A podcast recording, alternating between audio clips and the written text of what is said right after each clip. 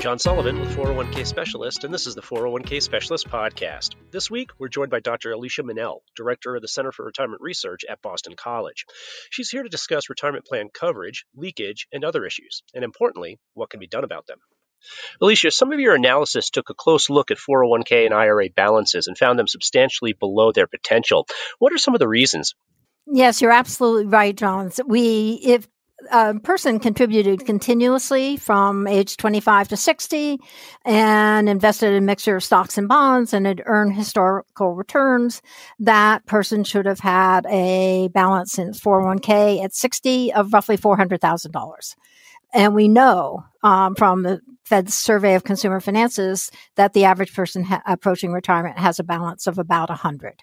And so the question is, why are these balances so far below potential? And the main answer is a lack of continuous coverage, which means that people go from jobs where they participate, but they go to jobs where they do not participate in a 401k plan. And without steady contributions, people just fall short. Are issues like fees, continuous coverage that you mentioned, and some of the other issues, are they being effectively addressed? So I think fees are declining. My view is they can always go um, lower. Uh, we haven't really done much on leakages. Uh, and in terms of coverage, which I think is a really big issue, the states have taken action. They have set up these auto IRA programs whereby if the employer does not provide a plan, then it must auto enroll its employees into an IRA. And like all auto enroll stuff, the employees can opt out. But the only uh, plans up and running are California, Oregon, and Illinois. There's been legislation for 15 years uh, proposed at the federal level to have a national auto IRA program. Uh, it has not been enacted. Maybe it can get enacted in the next four years. We have a lot of work on the coverage front. You mentioned leakage and specifically on that issue. What is your view of auto portability and is it an effective solution to the problem? So I think it's a good idea. I think that it will reduce leakage somewhat when people change jobs. It is virtually impossible for even people in financial service industries to mo- roll their 401k uh, balances from one plan to another. It really is awful, isn't it? And I have it, no idea why it's so burdensome. It, it's well, there are no standards. There's no standard form. There's no standard timeline. There, you, and it's just it, it is a mess. And so i think that auto portability is important because i think it would reduce cashing out of small um, amounts. And i think also that people change their savings behavior when they start to see a little pile build up. So kind of when you get to $20,000, you say, Hey, I'm a saver and you start acting a little bit differently. So I think it's not the solution to the huge gap between potential and actual balances in 401ks, but I think it's a positive thing. Uh, this, our one firm, Retirement Clearinghouse has been really leading the way on this issue for a long time. And it seems now they're poised to make a real difference. Do you see the popularity to the, or at least the acceptance of the idea of auto portability on the rise? So I think you know the the um, retirement clearinghouse is aimed at small balances, sort of under five thousand. So all the all the financial service firms have to agree that there's more to be gained from this than to lose. But I think if it can be demonstrated at, for these small balances, there's a potential for it also to um, move to larger balances over time. So Teresa Ghilarducci uh, told us that the 401k, in her opinion, is an immature, underdeveloped child, and we just loved that that description. Do you agree with her? And is some sort of federally sponsored kind of Affordable uh, Care Act, Obamacare, for retirement savings needed?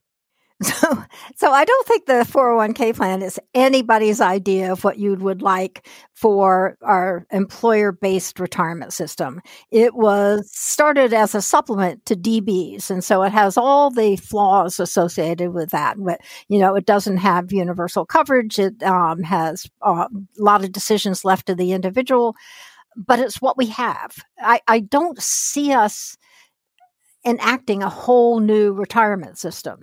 So my view is let's make uh, let's develop the undeveloped child as well as we can, making it all auto and having some kind of automatic uh, lifetime income stream at the end. Um, and then let's try to get something for the people who don't have coverage uh, that can be maybe there's there may be things better than the auto IRA, but the auto IRA to me seems something that could be really be enacted, and so it won't be nirvana, it won't be perfection, but it will be we can make the system that we have better. So you're you're a fan of the state IRAs, then I take it so what I like it, what I like, I could, yes, I am. I, okay. I, because because it's a step in the right direction. Is it the perfect solution? No, but it um it it's what we can do within our legal constructs in terms of state initiatives and so I think it's a it's valiant that the states have taken this step forward and showing that this can work and I think maybe ha- enhance the chance of enactment at the national level. Understood. Andrew Biggs, somebody who I know you're very familiar with, um, thinks the retirement crisis is overblown, or at least the press hype and reporting of the crisis. The, they fail to include Social Security, pensions, other retirement income sources, and they misstate then the extent of the issue. Do you feel that we have, quote unquote, a crisis to that ex- to the extent that it's reported? So, first of all, I I view Andrew Biggs as a friend and a colleague and occasional uh, collaborator. In fact, he co-authored the study on why 401k plans are falling short. Yep. Uh, I would think it would be a mistake if you don't take into account Social Security and all the things on your list. I think I do, and the center that I direct does. But in my view, it's pretty simple. Social Security replacement rates are falling under current law due to the rise in full retirement age and some other things. 401k balances for households approaching retirement are only $144,000 in 2009. Wow. People save almost nothing outside of retirement plans. And the nest egg that workers do have, which is their house, they don't tap. And so what and we're also facing a increased longevity and low interest rates. So we put out something called the National Retirement Risk Index, and it pulls all these lines of argument together and into one simple number, and it shows that roughly half of households uh, approaching uh, working households are not going to be able to maintain their standard of living once they stop working. And so I don't I don't care if you call it a crisis or not, there are a lot of people, a lot of people in this country who are going to be uh, or come up short when they get to retirement. Is your message getting through? I know it's something that you've been after for quite a while now. Are you starting to see again a greater acceptance of the need for retirement savings to start earlier and everything that you and the center have been talking about?